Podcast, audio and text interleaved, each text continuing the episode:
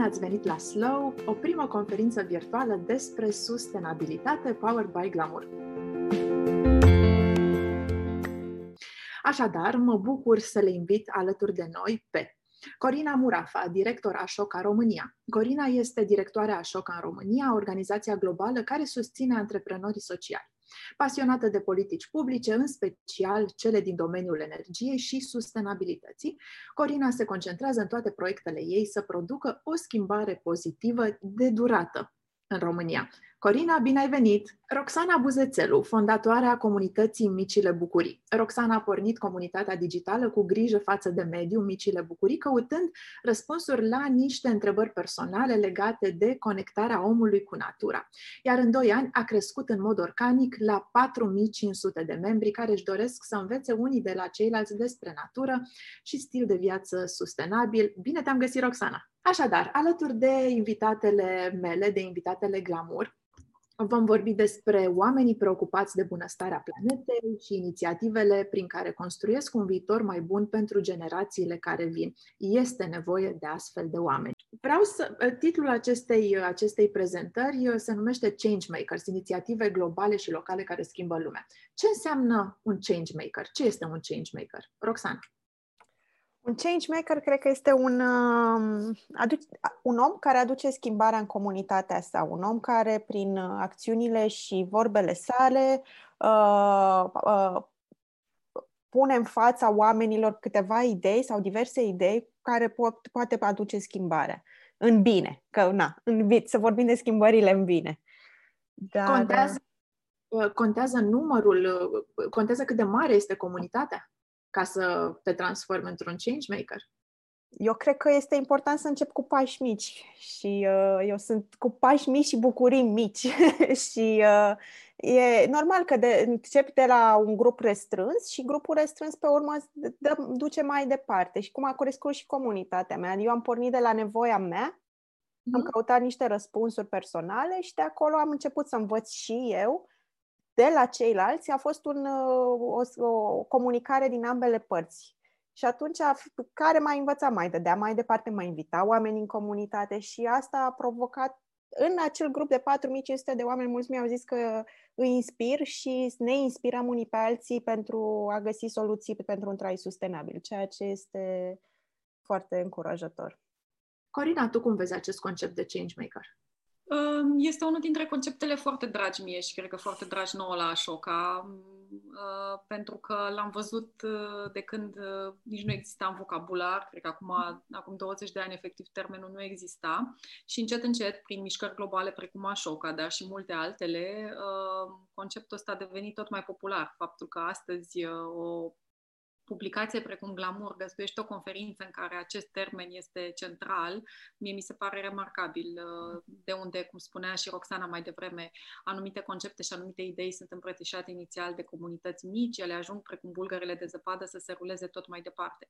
Uh, noi de când am uh, intrat în România ca Așoca și am făcut acea hartă națională a changemakerilor, i-am denumit atunci agenței schimbării mm. uh, și chiar uh, sunt glume interne așa la noi în organizație, care ești agent, care nu ești agent, mm.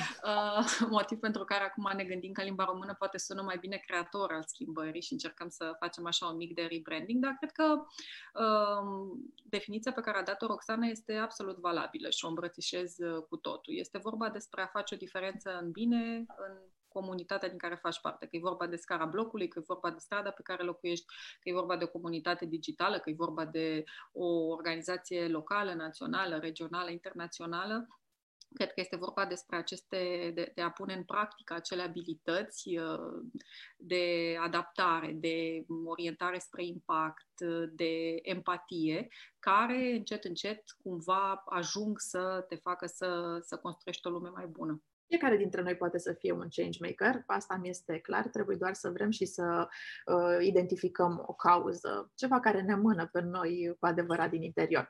Și uh, apropo de schimbările pe care vreți voi să le faceți uh, la nivel global, ce ați vrea să vedeți uh, uh, ca realitate uh, devenită în, ur- în următorii ani? Um, aș zice eu despre două lucruri, uh, pentru că, um, într-o câtva, prin natura um, profesiei mele văd lucrurile de la nivel global, în sensul în care conduc în cadrul Ashoka programul nostru global pe planetă și climă și lucrez cu antreprenori sociali din uh, Nigeria, România, Statele Unite, Canada, India, uh, toate colțurile lumii. Uh, discutăm foarte mult cu ei și încercăm să înțelegem, de fapt, care sunt vectorii schimbării, care sunt acele gloanțe de argint, mă rog, silver bullets în limba engleză, ca, într-adăvăr, cum spunea și Roxana mai devreme, să avem de-a face cu o rebalansare a relației dintre planetă și climă. Și eu zice că sunt doi. Sunt uh-huh. două schimbări de paradigmă pe care le, le pun astăzi pe masă și la care mi-ar plăcea să, să aud reacțiile voastre și reacțiile celor care ne ascultă. În primul și în primul rând, Mm, o schimbare de paradigmă este că fiecare are un rol și o responsabilitate. Subiectul ăsta al climei, uh, până acum câțiva ani, era cumva considerat apanajul specialiștilor. Să facă oamenii de știință, să facă guvernele, să facă ei acolo aia care se pricep și care au putere. Uh, ori eu ce văd este schimbarea asta, uh, conștientizarea că fiecare are un rol și o responsabilitate. Și mai mult uh, decât atât aș zice acum ceva provocator, că nu există good guys și bad guys, că nu există actori buni și actori răi, ci că suntem cu toții în chestia asta împreună și cu toții avem un rol și o responsabilitate, că suntem părinți, că suntem directori de companii, că suntem investitori, că suntem bucătari, că suntem șoferi.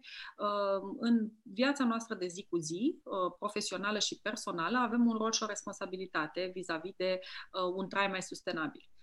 Iar a doua schimbare de paradigmă pe care aș vrea să o punctez este această perspectivă că soluțiile pentru climă nu sunt niște soluții care să ne facă viața mai grea, să, să ne facă să ne sacrificăm, ci ele aduc uh, consecințe pozitive colaterale care ajung să fie cumva la fel de importante ca uh, impactul în emisia, în reducerea emisiilor de carbon, ca să zic așa.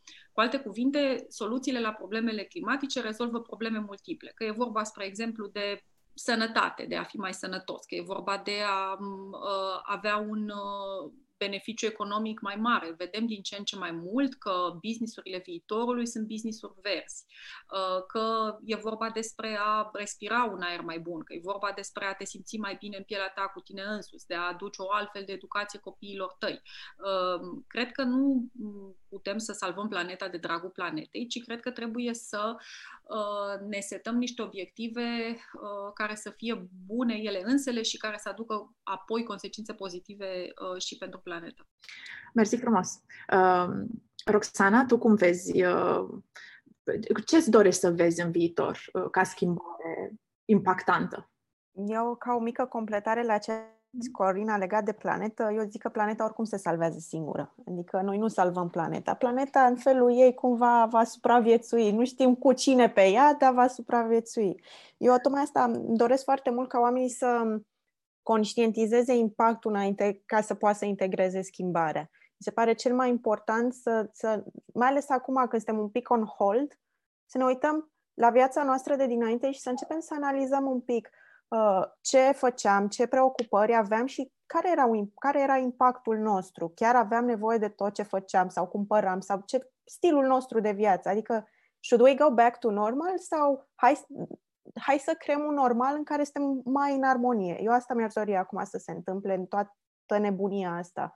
Și pe urmă, exact cum a zis și Corina, uh, schimbarea și, și micile schimbări nu trebuie să fie făcute integrate în noi, adică să nu le facem nici din frică, nici că trebuie, trebuie să înțelegem de ce trebuie să facem anumite schimbări și ce beneficii ne aduc. Tocmai cum zicea și Corina, pe sănătate.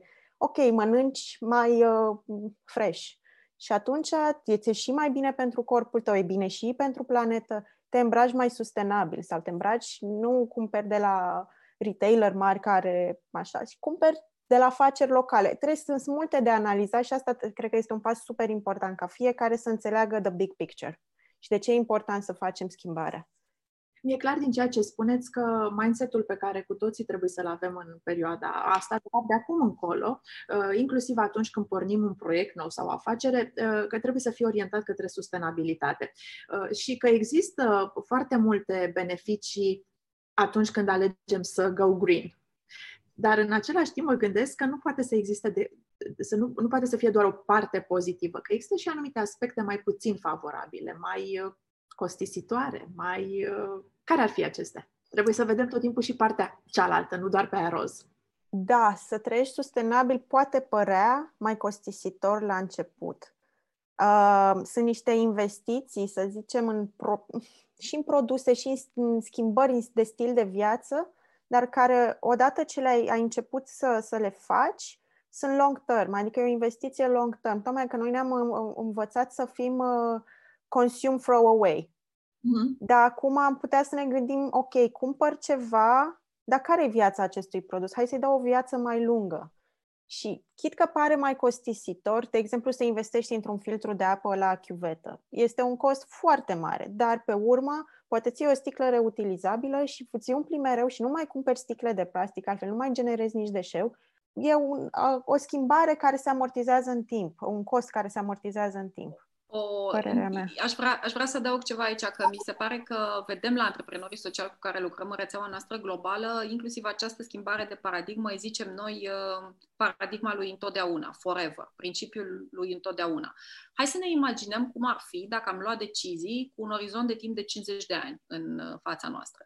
Pur și simplu, fiecare decizie din viața noastră vis-a-vis de unde ne construim o casă, ce casă ne construim, uh, ce uh, mâncăm, ce, cum călătorim, um, în ce ne investim economiile, cum ar fi să luăm acest orizont de timp în, uh, în vizor, 50 de ani, sau hai, poate nu 50, 30 de ani, dar în momentul în care gândim cu un orizont de timp de forever în minte, atunci felul în care luăm deciziile se schimbă radical și um, rezultatele sunt finalmente mai bune. Asta am văzut-o la nivel macro, adică, uite, lucrăm cu un antreprenor social din Indonezia care a reușit uh, timp de 15 ani, a condus procesul ăsta, un proces de leadership facilitativ cu toți actorii din uh, statul din, uh, în care locuiește ea din Indonezia, care stat este cel mai mare, deține 10% din producția globală de ulei de palmier. Și reușind acest proces de leadership facilitativ să determine guvernul, um, fermierii, investitorii să nu mai gândească în cicluri economice economice de șase luni, de un an, de doi ani, Uh, statul Sabah din Indonezia este acum uh, primul, uh, prima regiune certificată 100% din lume cu producție de palmier, de ulei de palmier sustenabil. Mm. Și lucrurile astea s-au schimbat la un nivel super macro și nu, uite, la un nivel super micro a dat exemplele Roxana, aceste mici investiții, mici schimbări care se, se amortizează. Eu conduc o mașină electrică, de exemplu, și când am luat decizia să, să fac chestia asta, am fost printre primii oameni din București care și-au cumpărat mașină electrică. Um, cred că am economisit foarte mult uh, în, în benzină și în confort, uh, am, am câștigat mult. Dar da, într-adevăr, probabil inițial investiția a fost una mai costisitoare, deși acum există opțiuni care sunt mai ieftine decât opțiunile uh, de, de consum nesustenabile. Mm, aici cred că, mă rog, Roxana a analizat mai mult situația decât mine, așa la nivel de uh, micro, dar trebuie să gândim pe termen lung, asta e ideea. Dar știți, atunci când uh, ne gândim uh, pe termen lung, contravine conceptului și curentului care merge în paralel cu gândirea asta pe termen uh, lung, conceptul YOLO, You Only Live Once, care este conceptul generației astea foarte tinere, care vrea să se bucure de tot acum, că nu știe ce aduce viitorul. Sunt două uh, direcții foarte diferite pe care trebuie să le unim cumva. Și vreau să vă întreb dacă în urma pandemiei vi se pare că în mindset-ul oamenilor s-a schimbat ceva uh, în raport cu mediul, dacă credeți că uh, în momentul în care o să se dea liber, de exemplu, la călătorit, credeți că se va mai zbura la nivelul la care se zbura înainte de pandemie, pentru că tot ce însemna low cost presupunea foarte, foarte mult trafic aerian. Credeți că oamenii vor deveni mai conștienți? Asta e cu două tăișuri, că după ce au stat atât de mult în casă, cred că toți vor vrea să se ducă în toate părțile, adică... Dar, uh, nu știu, e de văzut. De exemplu, eu acum îmi dau seama că în lupta cu plasticul, ce se întâmplă acum e un pas, sunt trei pași în urmă, adică we go back, pentru că Acum, toată lumea fiind speriată și fiind toată, tot contextul, se generează mult mai mult plastic. Adică eu acum, ok, înțeleg, e nevoie să purtăm măști, dar până acum luptam pentru punguța de plastic, acum stai că a intrat și masca. Și... Avem măști, avem uh, cipicii aceia de plastic. A, aia sunt boală veche în grădinițe mai ales. da. Um, nu știu, e de văzut. Eu cred că totuși vor fi anumite schimbări la nivel uh, individual, adică um, o să fie o grijă mai mare față de, de sănătate, față de a mânca mai sănătos, de a avea grijă de planetă, dar în același timp nu cred, nu cred că mă aștept ca oamenii să oprească călătoriile, poate din frica virusului, dar nu cred că neapărat pentru planetă, nu știu. Acum vorbesc din uh, posibilitățile care îmi trec prin minte. E de văzut. Și cât da, mai stăm în case. Cred, cred, cred, cred că la nivel individual e de văzut, deși eu, uite, mă uit că foarte multă lume în perioada asta s-a reconectat cu sine, s-a reconectat cu familia și s-a reconectat cu natura. Foarte mulți oameni au început să, să lucreze și să uh, locuiască în, în spații mai, mai deschise, mai aproape de natură și pur și simplu asta ne-a făcut să fim mai empatici vis-a-vis cu tot ceea ce trăiește în jurul nostru, nu numai uh, speciile umane. Și eu cred că poate va fi și un, uh, un uh, comportament individual schimbat, dar cred că la nivel macro au loc schimbări care sunt irreversibile. Mă uitam ieri pe niște statistici, investițiile în regenerabile au crescut cu 80% în ultima vreme și în același timp în fiecare lună ESG-urile, practic acele investiții care sunt sustenabile din punct de vedere climatic, social și economic, ating record după record record. Tot ce înseamnă fonduri mari de investiții se uită din ce în ce mai mult către investiții care să fie uh, și sustenabile. Și, efectiv, în fiecare uh, lună vedem vedem consecințe. Și sincer, mă rog, acum faptul că Biden a câștigat în fața lui Trump, eu zic că ancorează lumea într-o traiectorie diferită decât ne puteam aștepta până acum. Și sincer, cred că uh, victoria asta electorală s-a datorat și pandemiei, pentru că dacă lucrurile ar fi mers în Statele Unite așa cum mergeau prin februarie, uh, lumea nu conștientiza că e, că e nevoie de altceva. Iar acum, de asta zic că Uh, știi, schimbarea e ca o menghină, vine și de sus în jos și de jos în sus mm. și uh, e important să fie ambele niveluri de presiune exercitate. Eu le văd destul de mult pe astea la nivel de sus, de, de reglementare, de no way of going back, uh, pactul ăsta verde pentru Europa de, de redresare, pur și simplu va fi un influx de capital care trebuie să se ducă spre tot ceea ce înseamnă sustenabilitate, că altfel nu poate să fie cheltuit. Uh, și și la nivel micro e probabil și acolo o, o, o presiune, adică nu știu care e intensitatea în ambele direcții, dar eu le văd uh, pe ambele și mai cu seamă pe cea de top-down. Uh, Roxana, vreau să te rog să ne povestești câte ceva despre proiectul tău Micile Bucurii, care, așa cum spuneai, a reușit să strângă o comunitate unită de persoane dornice să învețe să trăiască în armonie cu natura. Mai ziceai că sunt undeva la 4500 de membri. Da. Uh, Povestește-ne un pic despre misiunea acestei comunități. Ce planuri ai uh, pe mai departe? Misiunea comunității uh, um, este legată de, de această călătorie către un stil de viață sustenabil și, cum spuneam mai devreme, de a integra schimbările într-un mod confortabil, de a înțelege de ce trebuie să facem anumite schimbări și să nu le facem cu, cu forța sau pentru că trebuie. Ideea este că în comunitate chiar discutăm despre foarte multe, despre întreaga complexitate a sustenabilității. Ce am învățat eu prin, din această comunitate și alături de membri a fost faptul că sustenabilitatea este extrem de complexe și noi discutăm această complexitate și încercăm să-i atingem toate laturile, că vorbim despre fashion, că vorbim de ce, despre ce mâncăm, că vorbim despre transport, că vorbim despre energie. Toate acestea sunt lucruri pe care le, le, le discutăm acolo. Uh, de acum planul meu, începusem să fac niște ateliere în mediul offline, tocmai de, de reconectare cu natura, am mers la foraging în pădure, adică am învățat să am încercat în două ore să discutăm despre ciupercile comestibile și cum am putea să trăim să trăim off-grid în, în pădure. Dacă am rămâne doar în pădure, cu ce ne-am putea hrăni? Da, bine, e, da, este un subiect care totuși nu l-am ignorat foarte mulți dintre noi și acum, bine, din cauza pandemiei nu mai fac nimic în offline. O să urmeze niște, o serie de ateliere în online în care o să livrez acasă o cutie cu bucurie și o să ținem niște ateliere tot așa pe tema reconectării omului cu natura. Uh, o să vreau să fac mai multe live-uri în care tot așa să aduc oameni în față să discutăm uh, teme ale comunității. Dacă tot le dezbatem acolo între noi, să aducem și oameni care au uh, mai multe de spus pe diverse teme. Uite, dacă tot ai uh, menționat comunitatea, ne-a venit și o întrebare uh, care sună așa. Ce ați observat că îi preocupă cel mai mult pe oamenii din comunitățile uh, voastre în ceea ce privește sustenabilitatea? Uh, Roxana, te rog frumos dacă tot uh, eram la uh, subiectul uh, comunități mici. Unul dintre cel mai, cel, cele mai arzătoare subiecte în ultima vreme a fost plasticul. Pentru că a, a fost și un bottom-up, a venit așa și lumea a început să conștientizeze. Ți minte că acum când am pornit eu comunitatea, de exemplu, în România nu exista niciun magazin Zero Waste.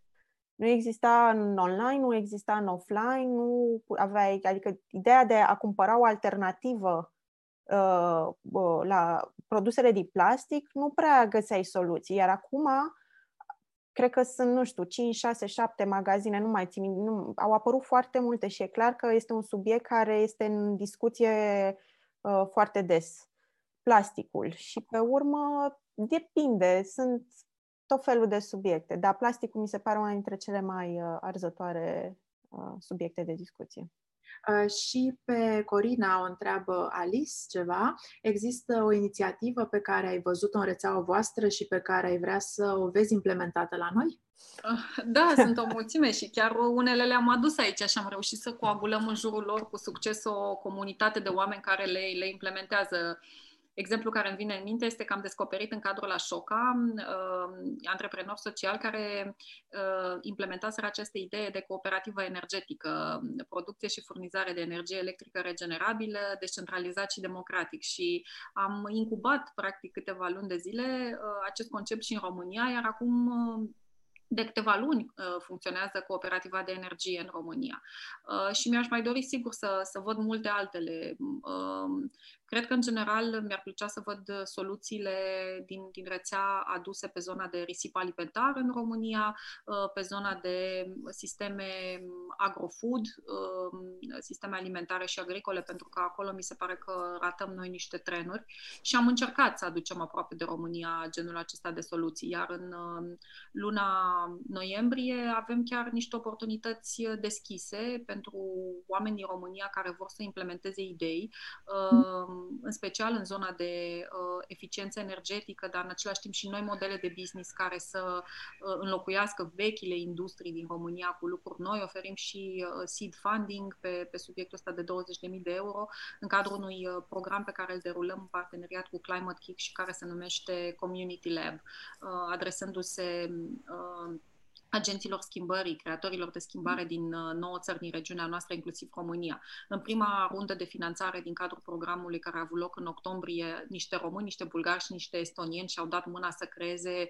o inițiativă foarte interesantă pentru care am acordat un seed funding de 20.000 de euro de um, cooperative agricole intergeneraționale care să facă legătura între bătrânii rămași acasă și uh, producătorii de uh, uh, alimente din România și din Bulgaria cu susținerea acestor coșuri alimentare de către familiile bătrânilor care de cele mai multe ori nu mai locuiesc nici în Bulgaria, nici în România și sperăm să vedem tot idei din România prinzând contur și în runda a doua a programului. Uh, iar pentru asta, în luna noiembrie, aducem ceea ce se cheamă inspirație. În fiecare săptămână, începând de mâine, uh, va fi câte un webinar uh, Așoca cu fellows din rețeaua noastră care vor povesti despre soluțiile lor în domeniile agricultură, eficiență energetică și reindustrializare și sperăm noi ca și românii să vină cu, cu idei, pentru că în decembrie vrem să mai acordăm la început încă 20.000 de euro în seed funding pentru incubarea acestor idei bune.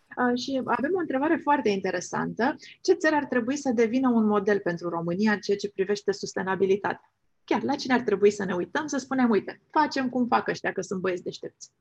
Mie mi se pare pe zona de, de protecția patrimoniului natural și de um, integrare a dezvoltării economice cu conservarea naturii, că ar trebui să ne uităm înspre Costa Rica. Acolo s-au întâmplat lucruri absolut fantastice în zona de uh, turism sustenabil și conservare de patrimoniu. Uh, în același timp, uh, aș încerca să mă uit uh, pe zona de Uh, scurtarea lanțului de producție, cooperative alimentare, zona asta înspre Olanda și înspre Germania, unde uh, în Germania, știi, povestea mai devreme Roxana că noi nu avem niciun magazin Zero Waste, acolo sunt lanțuri de supermarketuri Zero Waste. Uh, și ce e interesant la inițiativele astea de la Firul Ierbii este că ele schimbă comportamentul marilor actori. De fapt, aici mie mi se pare că e miza, pentru că câte o inițiativă de asta care pornește de, de jos în sus și începe să capete un pic de avânt, determină și uh, al de nu știu, Nestle, Carrefour, Enel să-și ajusteze practicile și să îmbrățișeze câteva din principiile pe care antreprenorii ăștia sociali le inovează la firul ierbii. Și aici ai miza, pentru că așa schimbi sistemul. Din punct de vedere al uh, susținerii pe care acești antreprenori sociali o au din partea statului, în România cum stăm? Eu zic că nu stăm foarte rău. Problema este că e o susținere destul de mm, uh, brută, așa, destul de nerafinată, dar există în momentul de față o grămadă de bani aruncați în piață, cu ghilimele de rigoare, uh, prin fondurile europene destinate economiei sociale. Uh, spre exemplu, noi suntem parteneri cu cei de la fonduri structurale și lucrăm cu antreprenori sociali uh, care incubează acum noi structuri de economie socială, cum sunt numite ele în limbaj birocratic, adică noi întreprinderi sociale, dintre care am fost uimită să constat că mm, undeva cam o treime sunt foarte foarte mult taxate în zona asta de, de verde, de sustenabil, uh, reciclare de ulei uzat, uh, um, reconversie de materiale de construcție um, care mai pot fi folosite și a doua tură. Um, deci foarte, foarte multe idei în zona asta care sunt finanțabile cu granturi undeva la 100.000 de euro. Sigur, vin cu birocrația aferentă, dar uh, așa cum sunt cei de la fonduri structurale care implementează un pachet din ăsta mare de finanțare, sunt o grămadă de um, autorități de fond, sau nu știu cum se numesc ele, care fac genul ăsta de chestie în România. Trebuie, da, un pic de curaj, un pic de perseverență, să-ți pui uh, ideile pe hârtie, incubatoarea a început să apară, dar ecosistemul mai are mult până să reușim să susținem uh, cu adevărat uh, tot ceea ce au nevoie antreprenorii sociale în domeniul ăsta. Pentru că de la un punct încolo nu mai ai nevoie de startup, ai nevoie de scale-up și acolo nu prea mai avem susținere, ai nevoie de o susținere de asta, să ajungi pe anumite piețe și acolo reglementările nu prea ne ajută, dar um, noi lucrăm la Așoca în direcția asta, la, la un ecosistem favorabil antreprenoriatului social în România și avem deja niște idei, inclusiv în zona de achiziții publice verzi, uh, pe care sperăm să le punem în practică începând cu, cu anul următor și să, să am sădit așa deja niște mici mm. dialoguri și sperăm noi să le continuăm. Așadar, toți cei care își doresc să facă antreprenoriat social uh, vă pot uh, scrie, pot veni către voi și îi sfătuiți măcar în niște pași pe care să-i facă mai departe. Sigur că da, și întotdeauna am făcut chestia asta, că i-am putut integra în programele noastre, că i-am putut direcționa spre altfel de programe și spre altfel de inițiative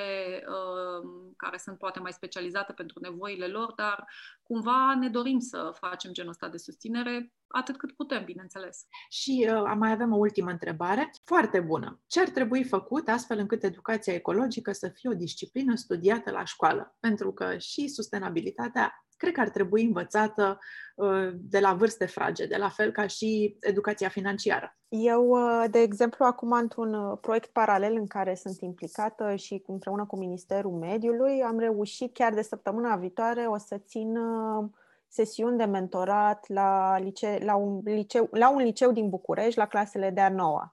Și uh, nu știu să răspund ce ar trebui să facem, dar tot, eu tot pe ideea începem și pe urmă poate ne extindem. Poate încep la liceul acesta, țin acolo și la clasele de dirigenție au avut deschiderea. În momentul în care li s-a făcut propunerea, au zis da, îmi ofer ora, Acum că suntem în online se face ușor și uh, cred că încet, încet asta să pornească tot de la individ. Adică acum nu mă aștept să se schimbe programa școlară și să se introducă ore de ecologie. S-a întâmplat în Italia, mi se pare, chestia asta, dar uh, mă bucur că eu acolo cu puținul meu pot să intru. Am mai avut și la Goethe Institut o sesiune de mentorat pentru elevii de liceu, așa că cu pași mici.